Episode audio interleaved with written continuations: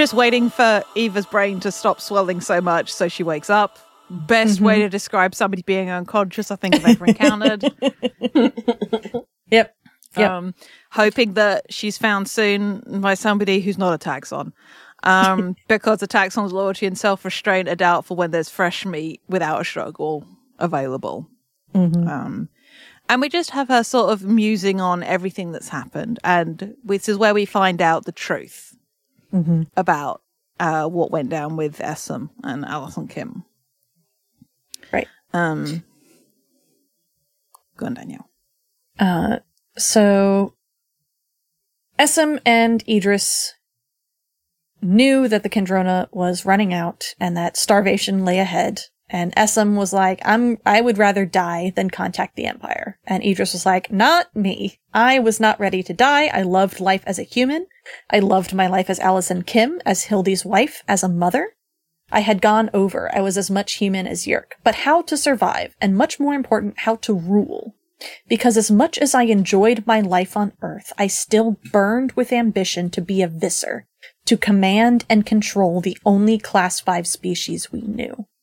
I simply wanted to shape the invasion of Earth to allow me to maintain contr- Ugh. to allow me to maintain control over the tactics and the strategy. We could enslave the people of Earth gradually. They would never need to know that we were among them until we were them and they us and all under my control. And he's like, all right, I need to present this to the council as like a, a full package. I, I need to present my proposal to the pa- council. Um, and so they, they move to, uh, somewhere else other than Hollywood, a mid-sized city on one of the oceans. They stole millions of dollars from bank accounts formed a whole bunch of fake companies, raised a million millions more dollars from the sale of stock, and once she has the seed money of several hundred million dollars In the 90s. She begins- in the Gotta 90s, she begins to create the sharing. Yeah. It's Truly an American Yeah. story. Pulling yourself up by your bootstraps. uh and American dream. Yep. And she creates the sharing uh, to cater to one of the most fundamental human weaknesses, the need to belong and the fear of loneliness, the hunger to be special, the craving for an exaggerated importance. Um, I would make a haven for the weak, the inadequate, the fearful. I would wrap it all up in the bright packaging that humans love so much. The sharing would never be about weak people being led to submit to, to a stronger will. No, no. It would be about family, virtue, righteousness, brotherhood, and sisterhood. I would offer people an identity, a place to go. I would give them a new vision of themselves as part of something larger, erasing their individuality. Uh, yeah, it, it's a cult. Um, uh, and she only needs one thing before she presents her proposal to the council, and that is she needs a human to submit voluntarily and she holds her first meeting of the sharing. 35 people attend. Um and like she's impressed that so many people are already coming to her. Um those people are uh basically uh wooed by like the the music and the speeches and the flattering attention paid to them by attendants that Edriss hired specifically to do so. Um, impressed by expensively produced booklets, awed by pictures and symbols. Um, and uh, we learned that Idris had taken a human host for exactly this pur- purpose. His name was Lawrence Alter, a real estate salesman. I changed his name to Lord David Altman. Three name combinations were popular then. Uh, he was a charismatic man with a loud, deep voice and an abundance of hair, just the sort of face that humans respond to, though his brain was a wasteland compared to Allison's. Allison Kim had been left handcuffed to a radiator in a hotel room awaiting my return. Later, after it was over, I found I couldn't recall exactly what I'd said to this first meeting of the sharing, not the specific words. A lot of high-flown rhetoric touching on the on the themes humans love to hear, that they're special, superior, a chosen few, that their failures in life are all someone else's fault, that mystical unseen forces and secret knowledge will give them power. The next Saturday, there were more than twice the number of humans, and already I'd begun to explain that there was an outer sharing and an inner one. Uh, The sharing is also a pyramid scheme, or the sharing is also a pyramid scheme. Um, Well, cults are a pyramid scheme, so Uh, yeah, it's true. Um, and the inner sharing, of course, is what we know. Uh, all a human had to do was enter to enter was surrender their will. This was what Essam, who had infested only Lowenstein and Hildy, would not credit. That humans would surrender their freedom in exchange for empty words. But I had infested the lost soldier and the even more lost Jenny Lines. I had tasted human defeat and superstitious superstition and weakness. And it was so easy, disturbingly easy. I had been in a human host for a long time, gone from the negligible Jenny Lines to the formidable Allison Kim. I had come to have some sympathy for humans even as I plotted their destruction their destruction as a race. I had, or felt I had, human children of my own. And so a part of me, a small part of me, was like Essam and did not want to believe that humans could be this easily fooled. Part of me, a small part, was disappointed that I was right. The first was named Rich Huntley. He almost begged me to let him join the inner sharing. Why? I asked him. Why do you want to join? Because I really believe in all the things you're saying. You can believe without being in the inner sharing, I said. Why is it so important to you? It took a while, but in the end he told the truth. Because I want to be a part of something, something big and important. Part of something. Anything, so long as he could be a part and not be himself alone. If you join the inner sharing, it will mean losing all your individual will, I said. He shrugged. It will mean that you will never again be free of the sharing. I don't want to be free of it. I love the sharing. I love you, brother Lore. You will be apart, different. Yeah, that's what I want. He was so willing, so eager, I suspected some sort of clever trap. It couldn't be this easy. Humans could not surrender their own individuality for nothing but a promise that they would be special. It was insane. One final test. Essam had left his host, agreeing to help me with this experiment. Poor Essam, he thought he would win the bet. I raised Essam from a small jar half filled with water. I held him in my hand. I knew how he looked to humans. Slugs, worms, leeches. The reference points were never flattering. The human, Rich Huntley, recoiled. The sight of Essam in his natural state sickened his human sensibilities. Rich, I said, this is a yeerk. To become a member of the inner sharing, you must allow me to put him in your ear. He will enter your brain. He will take over your life. He was nervous, afraid. But then I'm in, right? Then I'm in the inner sharing, right? Right. Does it, does it hurt? No. Okay. Okay then. Yeah, let's do it. Let's do it. We did. Essam found himself looking out through Huntley's eyes at me. You win, Sub-Visser, he said. I was generous in victory. We win, Essam. All Yeerks win. And humans lose. The first law of evolution, Essam, survival of the most fit, and it's not as if we intend to eat them, I joked. We're not predators. We're parasites. They'll live. They'll be fed and cared for. They'll be slaves. Look around that mine while you're in there, Essam. What else was this human good for? Essam left the host and we disposed of the human. We recorded the entire thing, proof to the Empire that I had not only located a true Class 5 species, but that we could begin harvesting human hosts right away without the loss of so much as a single Hork-Bajir. And this is where we get the the true brilliance of the sharing, I guess, is not only is it, you know, a secret invasion that people will just give themselves over, but the benefit to that too is that they won't have to lose any of their current controllers in some kind of war against them. And it can be managed by a relative few number of controllers. You don't need a huge fleet to be able to take Earth. You just need a small contingent that will work quietly in the background while the Yeerk Empire is off doing war elsewhere. Mm-hmm. Um, which, like, honestly, it's, it's a brilliant plan. Mm. Uh, uh, too bad animorphs. um,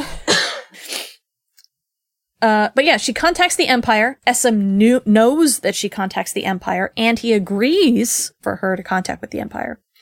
Um, that's not the point where SM and she parts ways. Uh, I. So the rupture between Essam and Edriss comes weeks later when it be- when it became increasingly clear to Edriss that she no longer has any use for Allison Kim. I needed to spend all my time now as Lord David Altman, spiritual guide of the sharing. What will you do with Allison? Essam asked. What do you mean, what will I do? We will have to kill her and destroy the body. And while we're at it, we'll need to erase Hildy Gervais as well. Hildy is tied to Allison, and it will be better if it seems that both have simply moved away. You would kill the mother and father of these children? Essam, we have no choice. Our new hosts will simply adopt the orphaned children. They're young. The children will be fine. Yes, as you say, Sub-Visser. Soon there will be no sub, I said happily. I will be Visser, and a Visser in the single digits, Essam. What can they deny me now? I could be Visser 6, or 3. I could even be Visser 1, Essam. Won't that be wonderful? Visser 1.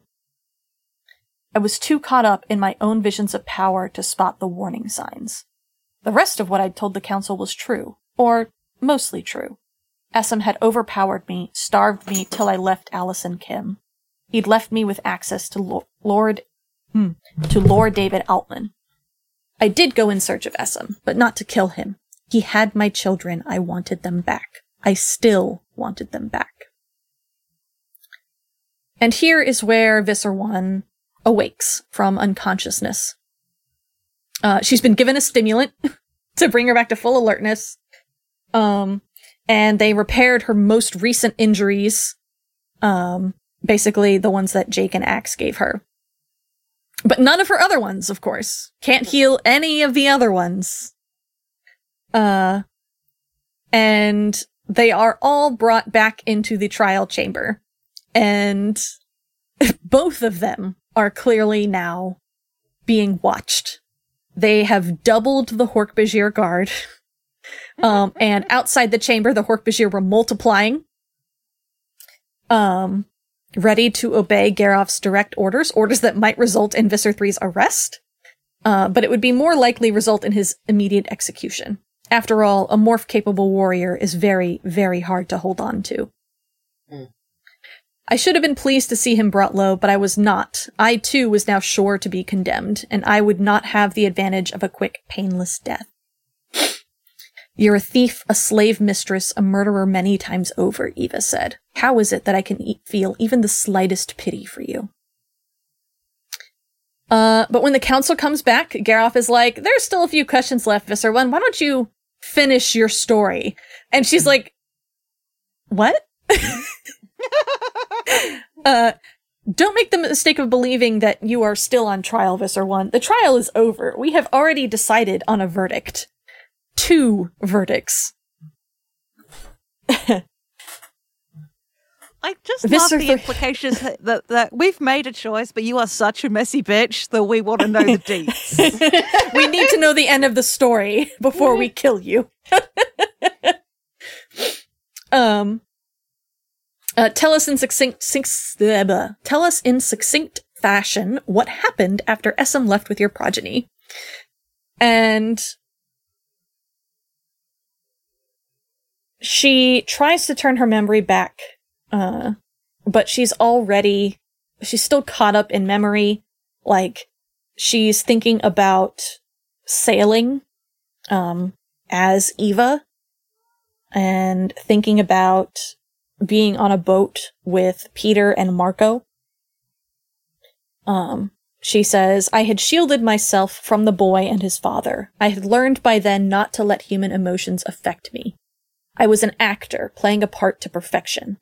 I used Eva's mind, her instincts, to be a good wife and a good mother, even as I plotted and waited and plotted some more. I never let Eva see my children. Never let her know. I watched them through other hosts, but not through her eyes. She hated me so for what I was doing to her family, her son. Somehow I never could stand the possibility of her knowing that I too had children. We all do what we have to do in life, human or Yeerk. Morality is an illusion, a shield for the weak. It is all about the hunger for power. I knew that, believed that. And yet I could not let my host see that I was a mother too. I could I could stand her hatred. I could not stand the insinuating pity, the appeals to a shared love. Uh, so she talks about how she chased after Essam. Um, Essam and Allison and Hildy were good at hiding, but the twins eventually both got high fevers and they had to take them to a doctor. They were admitted to a hospital, popped up in a computer search, and that's how Edriss knew where they were. I was there very quickly. Three days had passed. I knew Essam would be starving. I hoped to use the presence of the Kandrona to torture him. Starvation is so much more painful when salvation is near. You were going to save him. No, no, human, I was not. He had abandoned me, spurned me. After all we. Jealousy? Jealousy? Don't be idiotic. Not jealousy. Rage. Rage. How could they? Essam, Allison, he had a duty to me. And she, hadn't I treated her kindly? And yet she tricked me, used me, and then turned on me. My God, do you hear yourself? You use and enslave and kill without mercy, and you expect loyalty? Mr. One, if you are having some sort of difficulty in focusing. uh, so she's pulled out of her fight with Eva to continue. She finds Essam starving.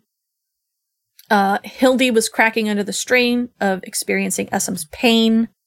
Um, begs Edriss to kill him. And she asks, why are the twins here? He's like, do you actually pretend to care? They have a virus. If I had the ship, I could have synthesized an antiviral, but I didn't. Um, uh, he staggers, collapses. She says, you betrayed me and you betrayed your race. Your race is sick, sick and twisted and evil. It was Hildy talking to his own, on his own, uncontrolled.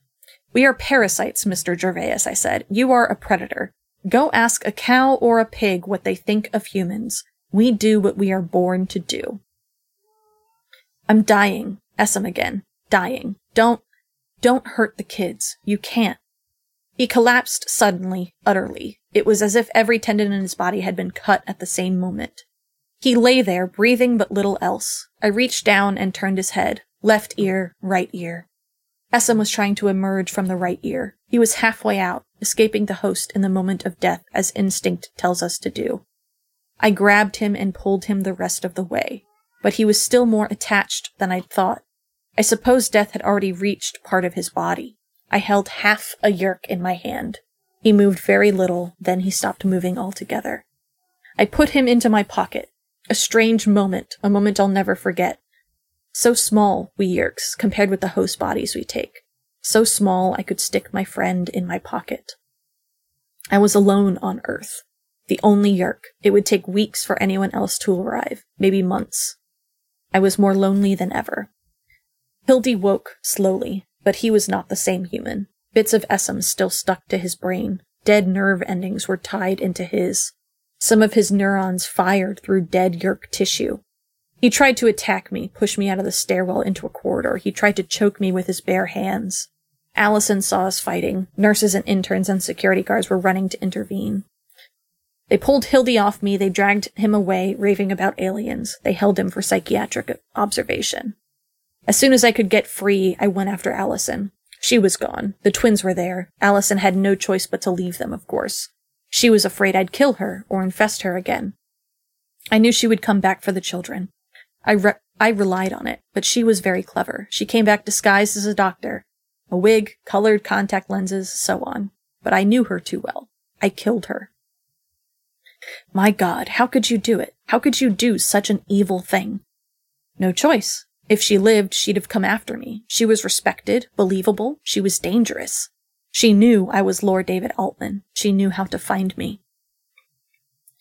Garoff nodded. You eliminated this troublesome host. Yes. And the human Hildy? Obviously you did not kill him. The humans diagnosed him as mad. He could rave all he liked. It wouldn't matter. No one would ever believe him. And the children? Garoff asked. I left them where they were, in the hospital. In time, they were judged to be abandoned and put up for adoption. That is where human pair bonded couples take over care of another human couple's progeny. And then? I took a deep breath. It was all at an end now. I waited for the first ships to arrive and I built the sharing. Once the first Yeerks arrived, I began to work feverishly to acquire willing hosts. Once we had enough willing hosts, we would have the forces necessary to begin taking involuntary hosts as well. A few, then a dozen, then a hundred. We built our financial base and began the secret construction of this very facility, the first great Yeerk pool on planet Earth. Finally, when I judged the time was right, I eliminated Lord David Altman. Humans will tear down a living leader, but revere a dead one. I left behind sufficient writings, vague nostrums, platitudes, absurdities, prophecies, the sorts of transparent nonsense that humans pore over so endlessly. The time was right for me to change hosts. I found his body, I took it, and I continued running the sharing. I found this body, I took it, and I continued running the sharing from behind the scenes, building facilities, creating false fronts, infiltrating, swelling our numbers, all with never of Dracon beam fired. I smiled, amused by my own persistent pride. I had done great things. You're a murderer, Yeerk. That soldier, Jenny, Lowenstein, Allison, Lore. And you would have your, you would have had your day, human, when time came that I tired of you. Is that everything, Visser One? Geralf asked. Everything, I thought. Everything but the years of missing Essam, missing Allison, regrets, rage, the thrill of seeing my power grow as my plan came to fruition, the impotent despair of watching my children from afar, half Yeerk, half almost human. I had taken this final host because at least unconsciously I wanted to know the life I could never really know. The love of a spouse, an equal, the love of a child. But none of it had ever really touched me. I had, I'd had my fling with humanity. I was a Yeerk once more. I was Visser One. It's enough, I said. Uh, and so the council passes its judgment. Uh, but while we're waiting on their judgment, Eva and Edriss have one final conversation. Uh, Eva says, I shouldn't have helped you. Even if it did lead to open war, I shouldn't have helped you, you filthy, evil thing. I thought I'd found something decent inside you. I thought you were a mother too. I was. I am. At least now you'll die and I'll be free. I laughed. You'll die too, human. What freedom is there in death? I'll be free of you. Uh, and then the council comes back with their verdict. Uh, basically, Geralf reads them for filth. Visser 1 and 3, you have jointly and, and, or individually committed a dozen death penalty offenses. Visser 3, you lied to and manipulated this council. Visser 1, you clearly committed numerous death penalty offenses during a period earlier in your invasion of Earth. You are both condemned to death by Kandrona starvation. But we'd suspend both sentences. uh, and basically they're like, all right, so you're all on probation. Visser 3, you haven't made any fucking progress with Earth. Your sentence is suspended because we have no one ready to take over operations here. So get good, scrub. Uh, and we need these hosts. We need them badly. The Andalites are building up their forces. And Visser 3 is like, yeah, I will give you Earth. I will begin the annihilation of their cities. No. F- no, fuck no. Were you not paying attention? The Andalites have at long last become fully aware of the situation on Earth. They are assembling a massive fleet in orbit around their homeworld. It will be ready to launch within months. Target uncertain. Uh, either Earth or the Anati world. It will depend on which they decide is more important. But, as you know, Visser 3, the Andalites are slow to commit. A sudden violent war on Earth would be sure to draw them in. Do you have the forces to fight a full Andalite fleet containing 30 of their dome ships, Visser 3? I didn't think so. Uh, and Geralf is like, all right, so Visser 1, we want the Andalites to attack us in the Anati system, but not right this second. You are gonna go to that system, you're gonna rig Dracon cannons on all of the moons, and, uh, you're gonna remain a officer there and fight, bring the Andalites to the Anati system so they're not coming to Earth. Um, Garoff says, You are too valuable to dispose of just yet. You remain the most successful military officer in the Empire despite your illegal and troubling methods. You are ordered to proceed immediately to the Anati system and take over the subjugation of her sentient race or races, and prepare to resist an Andalite attack. Succeed, and you will live. Eva actually breaks through Edriss's control, um, begging them to kill her. Um, and, uh, Edriss is like, what, are you sick of my company? Uh, a new chance to redeem everything. Uh, and Edriss closes her eyes, holds them shut, and, uh, thinks about the whole new world that has opened in front of her.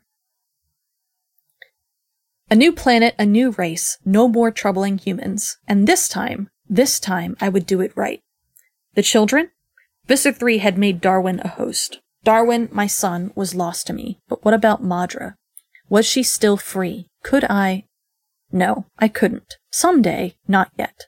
But someday she would know me. I would tell her all about me, all about who I was, how she had come to exist.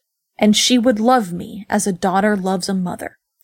And if not, then I could always infest Madrid, place some well-trained yeerk in her head. Then she would love me. She'd have no choice. Yes, it was all going to work out fine. It was a great big, lovely galaxy full of opportunity. And then there's a small bit at the end where she like teases Visser 3 of like, oh, I could tell you about the Andalite bandits. Uh, But I'm not she- gonna. but I'm not gonna. Um, but yeah, that that last line there about Madrid is what we've been alluding to this whole time. Of she she is not a mother who loves her children. Mm-mm. She is a narcissist who wants to own uh, these people that she sees as belonging to her. Mhm. But that's the end of the book. We made it. It only took here. two and a half, two recording sessions. Seven hours. It's fine. yeah. a lot to talk about. Yeah. yeah, there is a lot to talk about. Uh, God, she fucking sucks. It's great. She sucks so much. I hate Uh, her. Yep. Mm-hmm. and that's what makes this book so compelling. Like, it's good because she sucks. Mm-hmm. Mhm. And I love that she sucks in such a different way to Visser 3. Yeah. That we have this, them as full, as like foils to each other. Mm-hmm. Yep. It's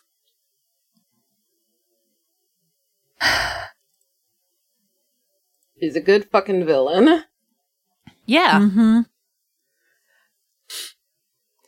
And given uh, what so much of what we've seen as the motivations of the Animorphs to act and how it's about sort of, at the end of the day, a lot of it boils down to love and duty.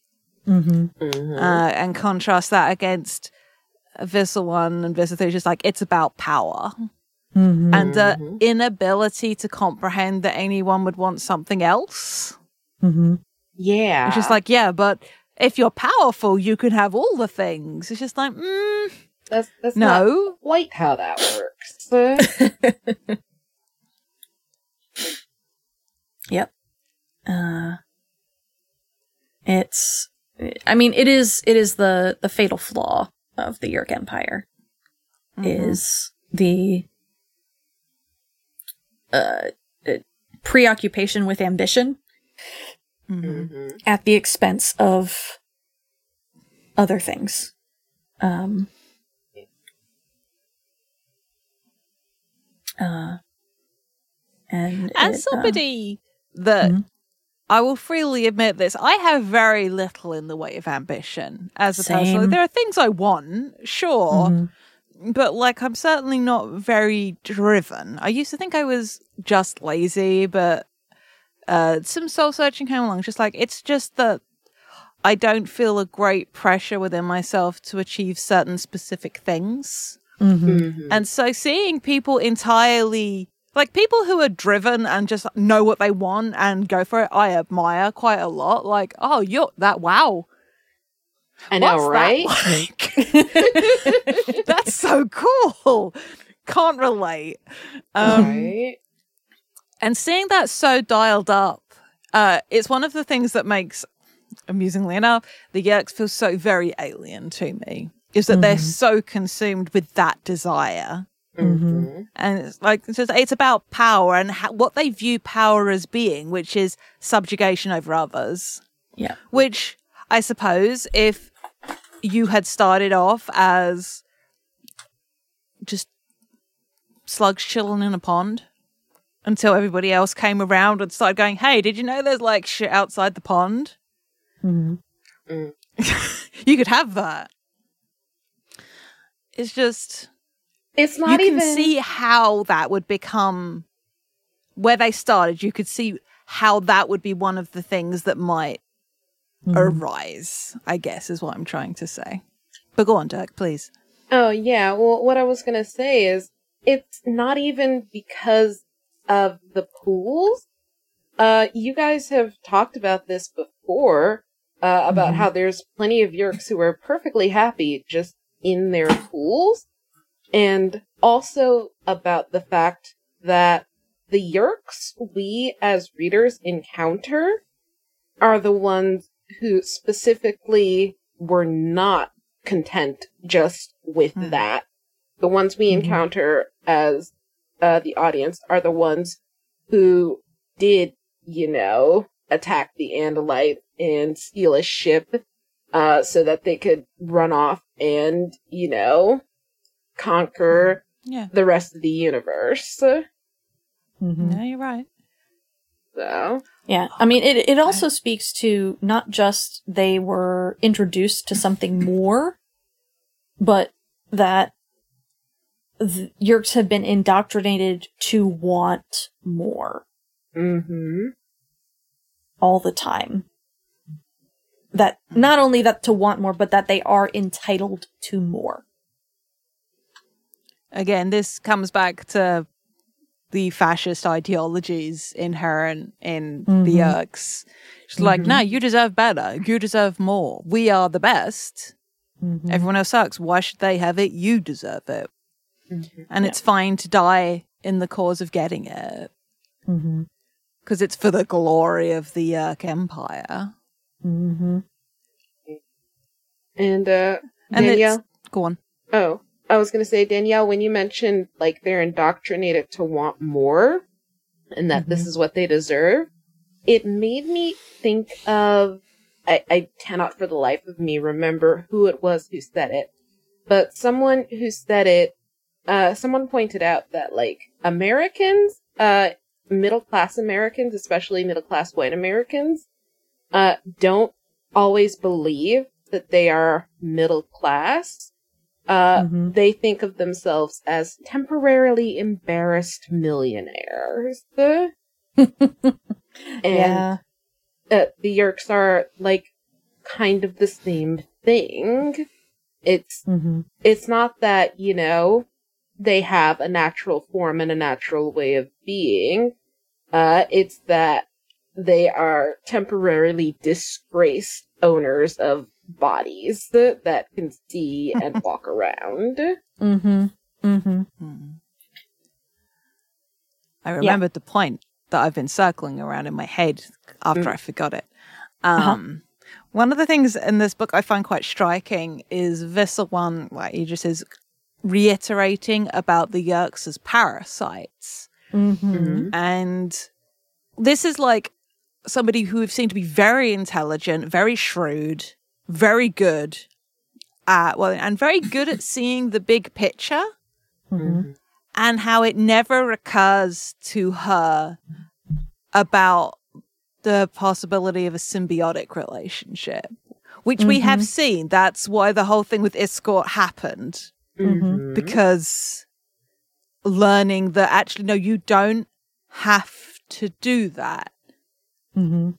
and how it doesn't because, uh, like Danielle was saying about the indoctrination, about how they're trained to think of themselves as a certain way and everybody else as lesser than to be made hosts and nothing more.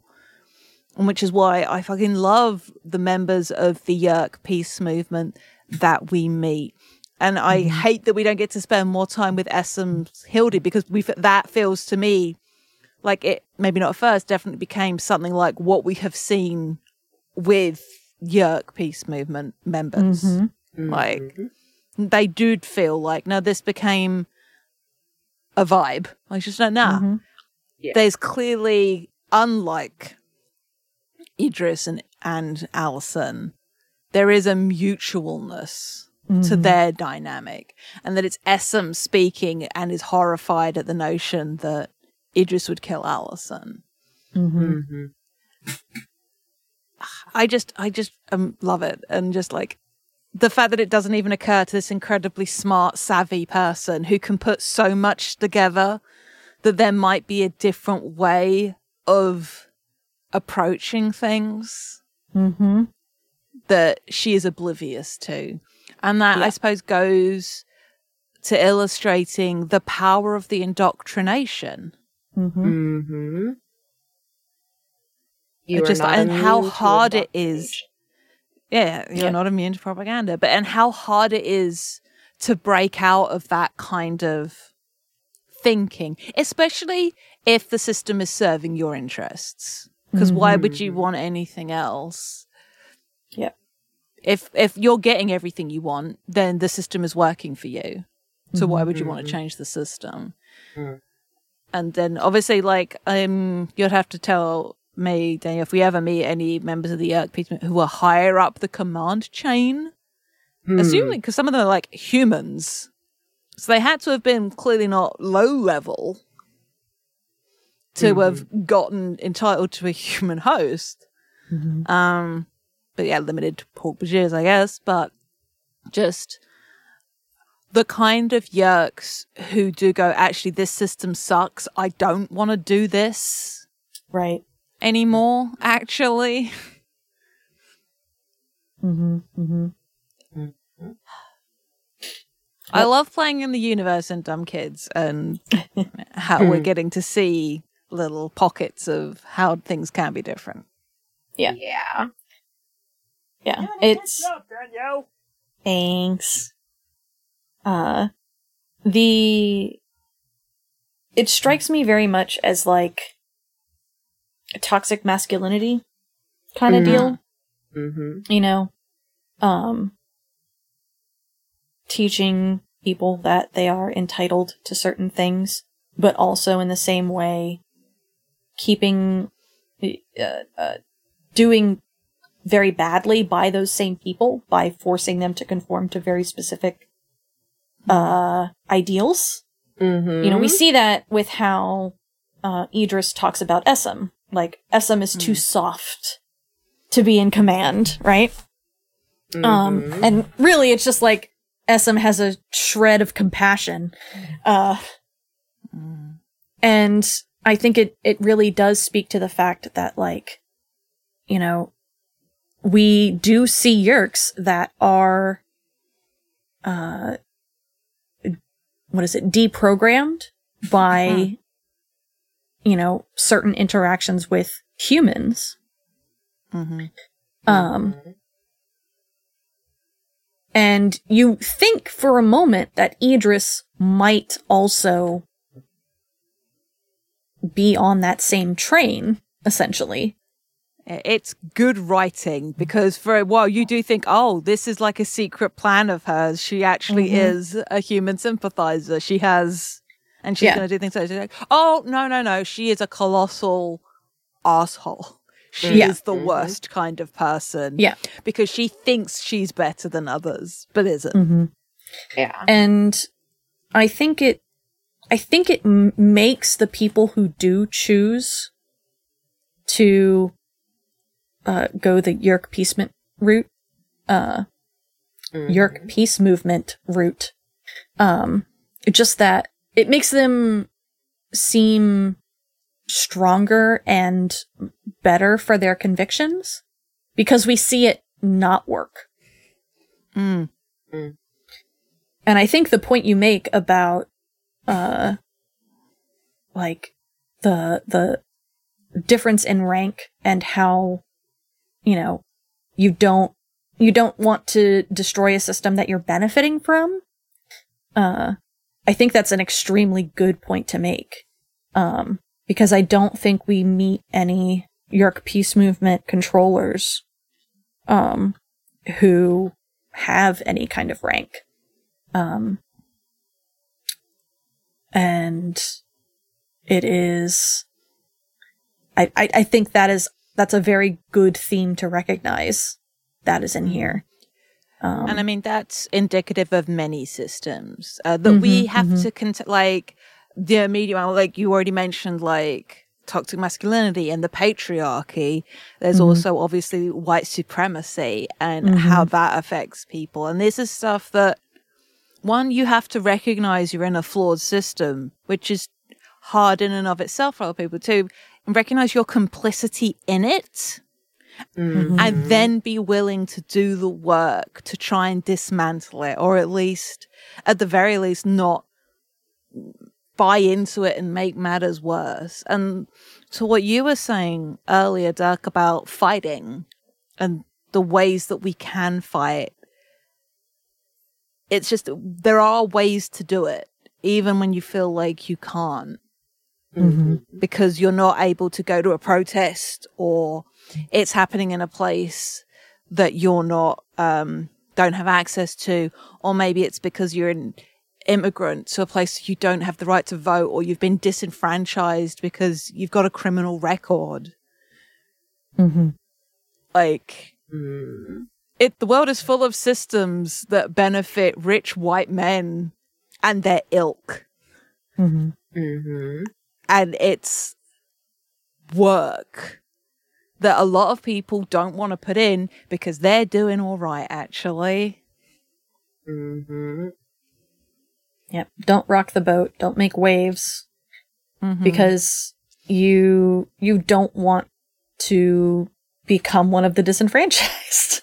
yeah and you Mhm. don't and there's also the fear of i don't want to lose what little i feel i have Mm-hmm. to Yeah. take a slightly more sympathetic ear it's it is scary to put yourself out there to risk what you have especially if you've had to fight for it And this is why those in power prey on like low income white working class people. Just like, Mhm. no, we've got to make them hate their neighbor rather than hate us. And that's why it's in the interests of certain people in power to set the lower down people against each other while you stoke racial tensions or uh, anti immigrant Mhm. uh, sentiments because if you're mad at the guy next to you, you can't punch up at the Mhm. source of the problem.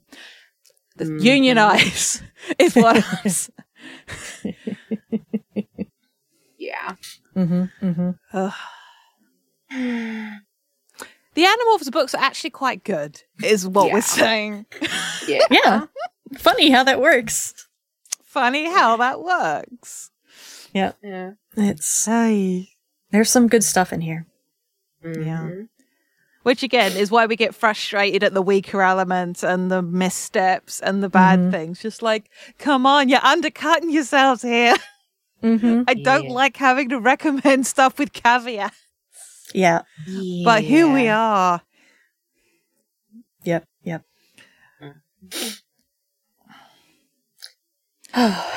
do we Shall we have do our rankings?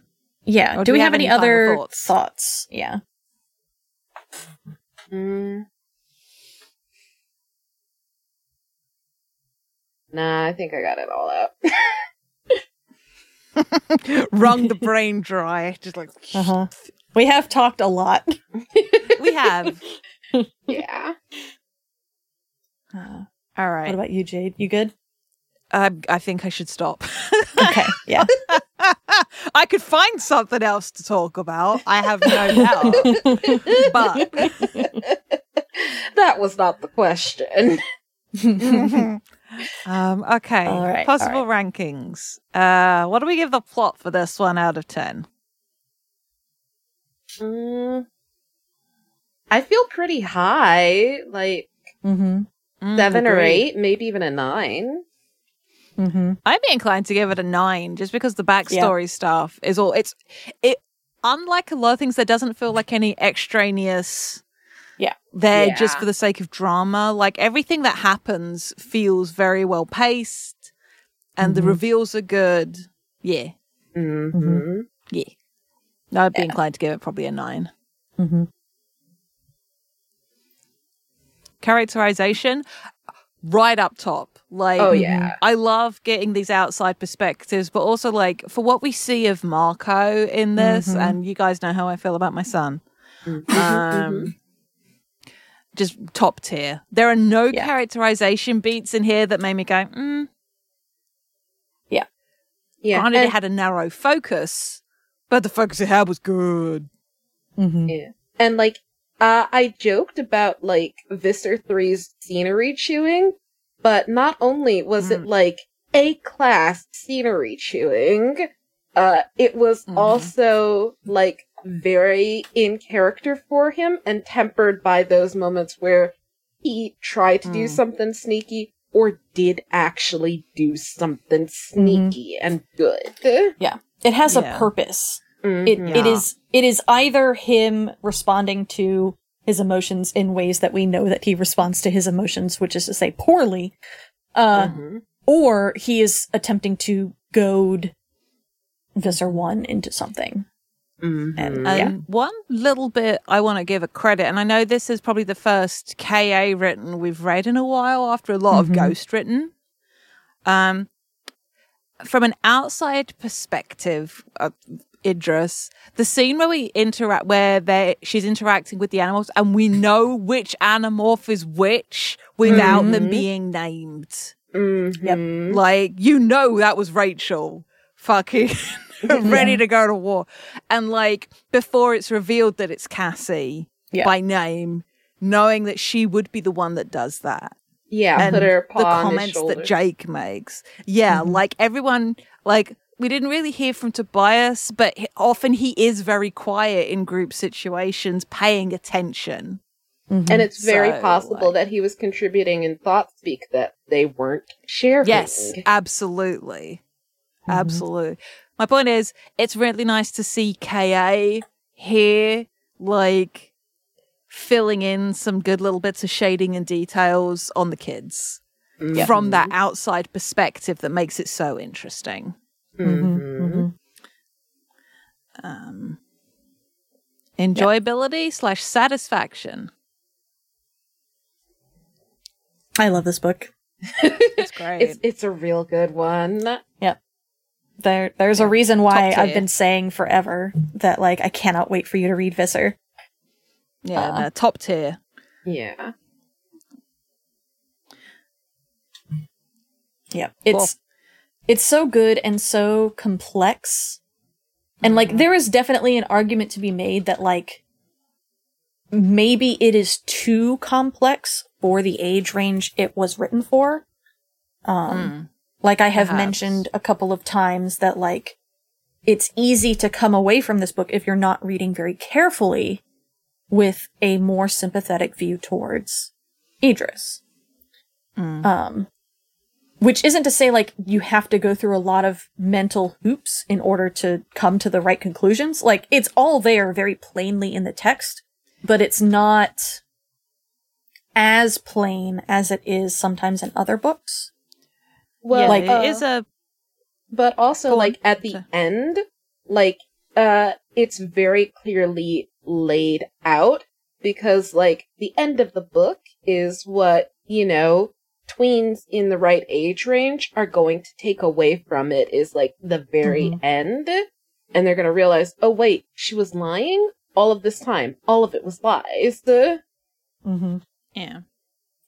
Yeah, it's Make a good point. like I know I as a reader as a child like I would read a book like this and like an hour and a half Mm. um and on the one hand it meant I could speed through a whole lot of books and I read a lot but it also meant that like I wasn't reading super carefully um And Mhm. there are multiple times that I go back to some of these books, reading them, and I'm like, I like missed whole sections of them because I was reading so fast. Um, and so like, when I, when I first read this book, I did come away with like a more sympathetic view towards Edriss. Um, like I wasn't, I wasn't like fully sympathetic. I wasn't like, oh, you know, she's actually trying to help save him. Like I wasn't thinking that. Um, but it was definitely like, oh, you know, she's a complicated person and she actually, uh, does, has learned a lot about humans and wants, uh, wants to take them over slowly so that they all live and don't die. And it's like, no, not really. it's all for entirely selfish reasons. Um, Mhm. like there, there is no, there, there is no compassion there. And, um, it's, it, more, more than that, it's like she is lying to herself about her, her being compassionate, right? She Mhm. sees her viewpoint as compassionate, but it is very not. Yeah. Um, and that is a nuance that was lost on me as a child. Mm. So like there, there is an argument to be made that like this book is extremely well written and like it, it is in the same kind of language that the other Animorphs books are written. And I praise up and down KA for not pulling their punches and like hiding things from children or dumbing things down. Like it's just a complicated book that like if I if I were to recommend this to a child, I would it would be one of those things that's like, yeah, this is the kind of thing that you read with your child. Mm-hmm. and don't just send them off to read it by themselves. Like, you know, like how there are certain television shows like that Mm-hmm. where it's like, yes, you can watch this television show, but I'm going to watch it with you and then we're going to fucking talk about it. mm-hmm. uh, so yeah, yeah. But I, I fucking love this book. It's great. Uh, let's rattle through the ending questions. Yeah. Um, a favorite part. Dirk, as I guessed. I knew this was gonna happen, and fuck, I have to pick one. No, that's why I said a favorite part. I know what I'm about. Oh, um, honestly, I oh Jesus, I think probably my favorite part is on the phone when Marco not not only like when he reads the entire situation, but when Visser one is like, "Oh Jesus Christ," uh huh. and uh, uh, like I I just love her recognizing, uh, like how little information he has and how smart he must be to just get all of that and Mm-hmm. like not just being like, "Oh, how impressive," but more like, "Oh Jesus Christ, this is a problem." Uh huh. Uh huh. What about you, Danielle? Uh, my favorite is the interaction with the Animorphs. Uh, Mm-hmm. just just Eva talking to Marco is perfect. Yeah. That's probably my favorite too. Though I want to give a shout out to the scene uh, where Edriss describes um, infesting Allison and killing Mhm. Jenny. Mm-hmm. That Um, one's good too. Why I want to highlight that is because I feel like up until that point, it just feels very much like, oh, well, this is a yeerk. You know, Mhm. this is sort of standard. Oh, well, ha ha ha. Yeerk's up. Yeerk's going to yeerk. it feels like for a book series that was all about war, Mhm. anyway, I feel like the book takes a sharp turn Mhm. into showing just how dark it is Mhm. with one act like it's described on like a page Mhm. Mm-hmm. And it feels like there is just this shift then Yeah. Yeah and it's very good like Yeah. that i say as a part that i surprised you like just that cold-blooded murder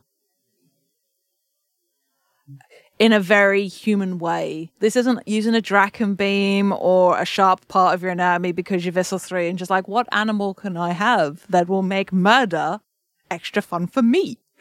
Um, there's just something, and I think because drowning is such an easily understandable way to understand is a horrible way to die, Mm-hmm. but is a very uh, accessible point for for a human reader.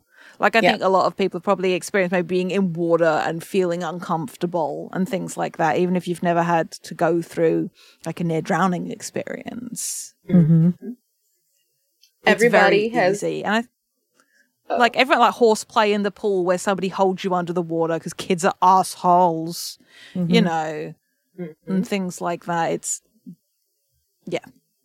Yeah, And I was gonna say everybody has snorted water at least once in their life. yes, Mhm. quite right. Yep, yep. Uh, also, shout Um, out to the scene where Edriss infests a human for the first time. mm-hmm.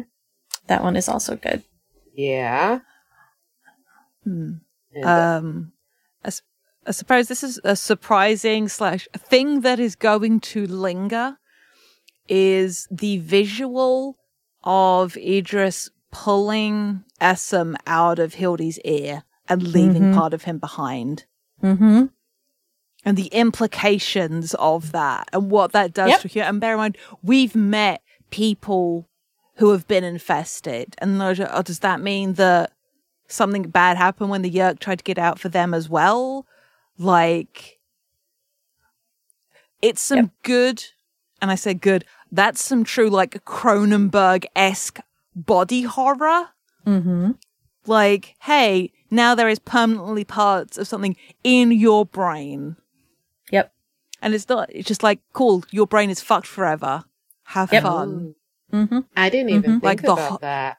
that's that's the ho- that's some good horror science or science horror Yep. and Okay. incredibly dark again Mhm. like the moment in the pool just like hearing the description like and her so blase like oh yeah i grabbed onto him and pulled and he basically came away in my hand leaving some stuff in there oh well sucks to be hildy like yo Mhm. years you've been with that person and just goes to prove again just how i suppose evil or just just the kind of person that edriss is like underscoring that Yeah. so Yeah. But uh, surgically removing the yeerk from Dr. David's head and Dumb Kids is definitely going to go just fine. danielle danielle i love you I, Fuck I. I don't know how many more warnings about that particular thing I could give you all. You all are stuck on surgically removing that yeerk, and I'm just like, that's not gonna work. well excuse there is i can't say anything right now because we're recording. I will yell at you more in a bit. Um let's did any part not make sense or that we didn't understand or caught you off guard on the reread? Danielle returning to it? Um, I don't think so. Uh, I did like entirely forget because I also read this uh, when I was younger, but uh, I I also did that thing where my brain was like, oh, the megamorphs are something different, and so I read like the rest of the series. Then I tried to read the megamorphs uh, in order. That was a fuck, but um. I did read this one, and um, I entirely forgot about Alice and Kim and about uh, the babies. Like I 100% Mhm. forgot about them. So that was that was wild to come back to. And I was gonna say. yeah, like even in my uh like live blog to Danielle when I was reading it, Mhm. uh, at the beginning of the book when Edriss is like, there are two humans that like I cannot let die, I was just like, she really does care about Marco and Peter. And then it's like, No. oh, there are babies. I was like, son of a fuck.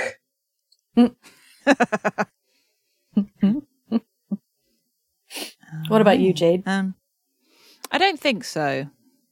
Um, if anything, I feel like I understand these series more, and I'm just angrier about like culture generally. So you know, well, I feel the, the understandable and natural reactions to have. Nothing Mhm, overly mhm. shocking. Hmm. Yeerks are dumb. That's my takeaway. Even smart yeerks are dumb. Yep. Um, All right. Uh, and lastly, essential animorphs reading. Yes. For the overarching plot, I would say probably not really. Aside Mm. from that last interaction with the animorphs Mhm. and knowing, okay, Visser one's fucking off for a hot minute, and the Andalites, they're going to try draw the aggro of the Andalites elsewhere. Mhm. I think if you like these books and are interested in these characters, absolutely. Uh, and I think you would be missing out if you didn't read it. Mhm. I don't. I think somebody could quite easily just say to you, "Okay, well, this happened." Yeah. Like in terms of the overarching narrative, you could very concisely say the relevant plot details from that one chapter, effectively. Mhm. Hmm. From a characterization point, it is essential. Yeah. Yes. I mean, sh- and I'm talking strictly from a narrative perspective. Mhm. I don't Oh, think yeah, it's yeah. necessarily essential. Uh, Yeah. yeah. But uh as far as understanding Visser one, uh and like what the Yeerks are doing and what they're like, and also learning about the Council of Yeah. Thirteen. Um. Oh yeah, it's law, lore essential. Lore essential. But uh Yep. Plot less though. Also Marco essential. Like if you're invested in Marco and understanding Marco. Yes. Oh god. Yep. Yep. I appreciate not everyone is the uh, is as crushed by the existence of Marco as some of us are, and that's okay. If you don't like Marco, I think you're wrong, but you are entitled to an opinion. Everyone is Uh-huh. allowed Like, to have you their can wrong absolutely opinion. dislike. Yeah, he's absolutely written badly in places and has some deeply annoying qualities given to him by various writers. I don't like everything, but as a character, he is everything to me. Mm Mhm. Mm Mhm. All right. All right. We have now talked for a total of re- realistically what seven and a half, eight hours. Mhm. Mhm. So we should do an outro. Yep. Dirk.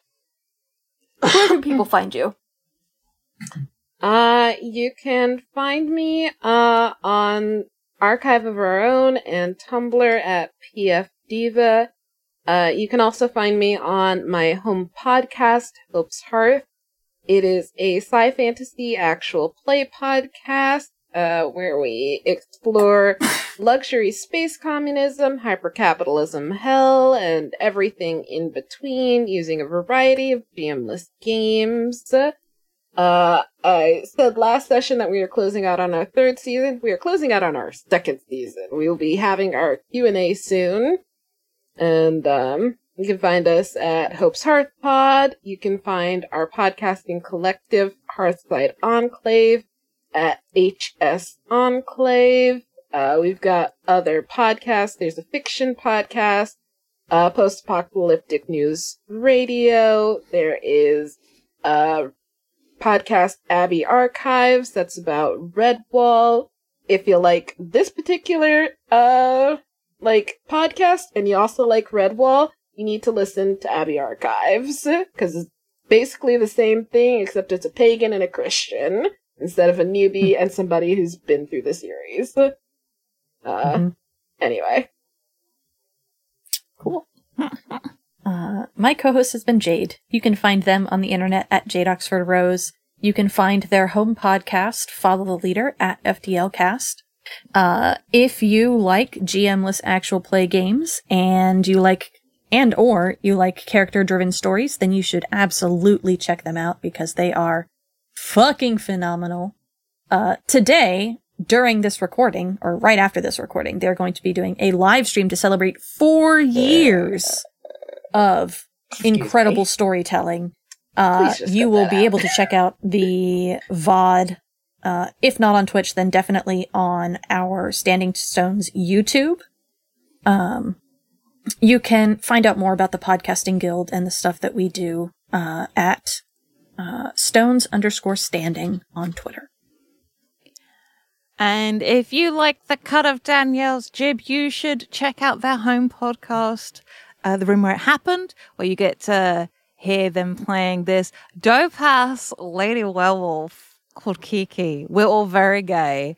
Um, they're currently playing Urban Shadows in Appalachia. If you like your urban fantasy, uh, Eldritch flavored, go check it out. There is a lot of incredible stuff happening in Elder County, Tennessee, uh, and you should check it out. You can find Danielle at Red Tailed Hawk 90, basically everywhere on the internet, uh, and you should support them and the work that they do because they're great. All right, let's do a clap. Let's do a clap At the minute, at the minute.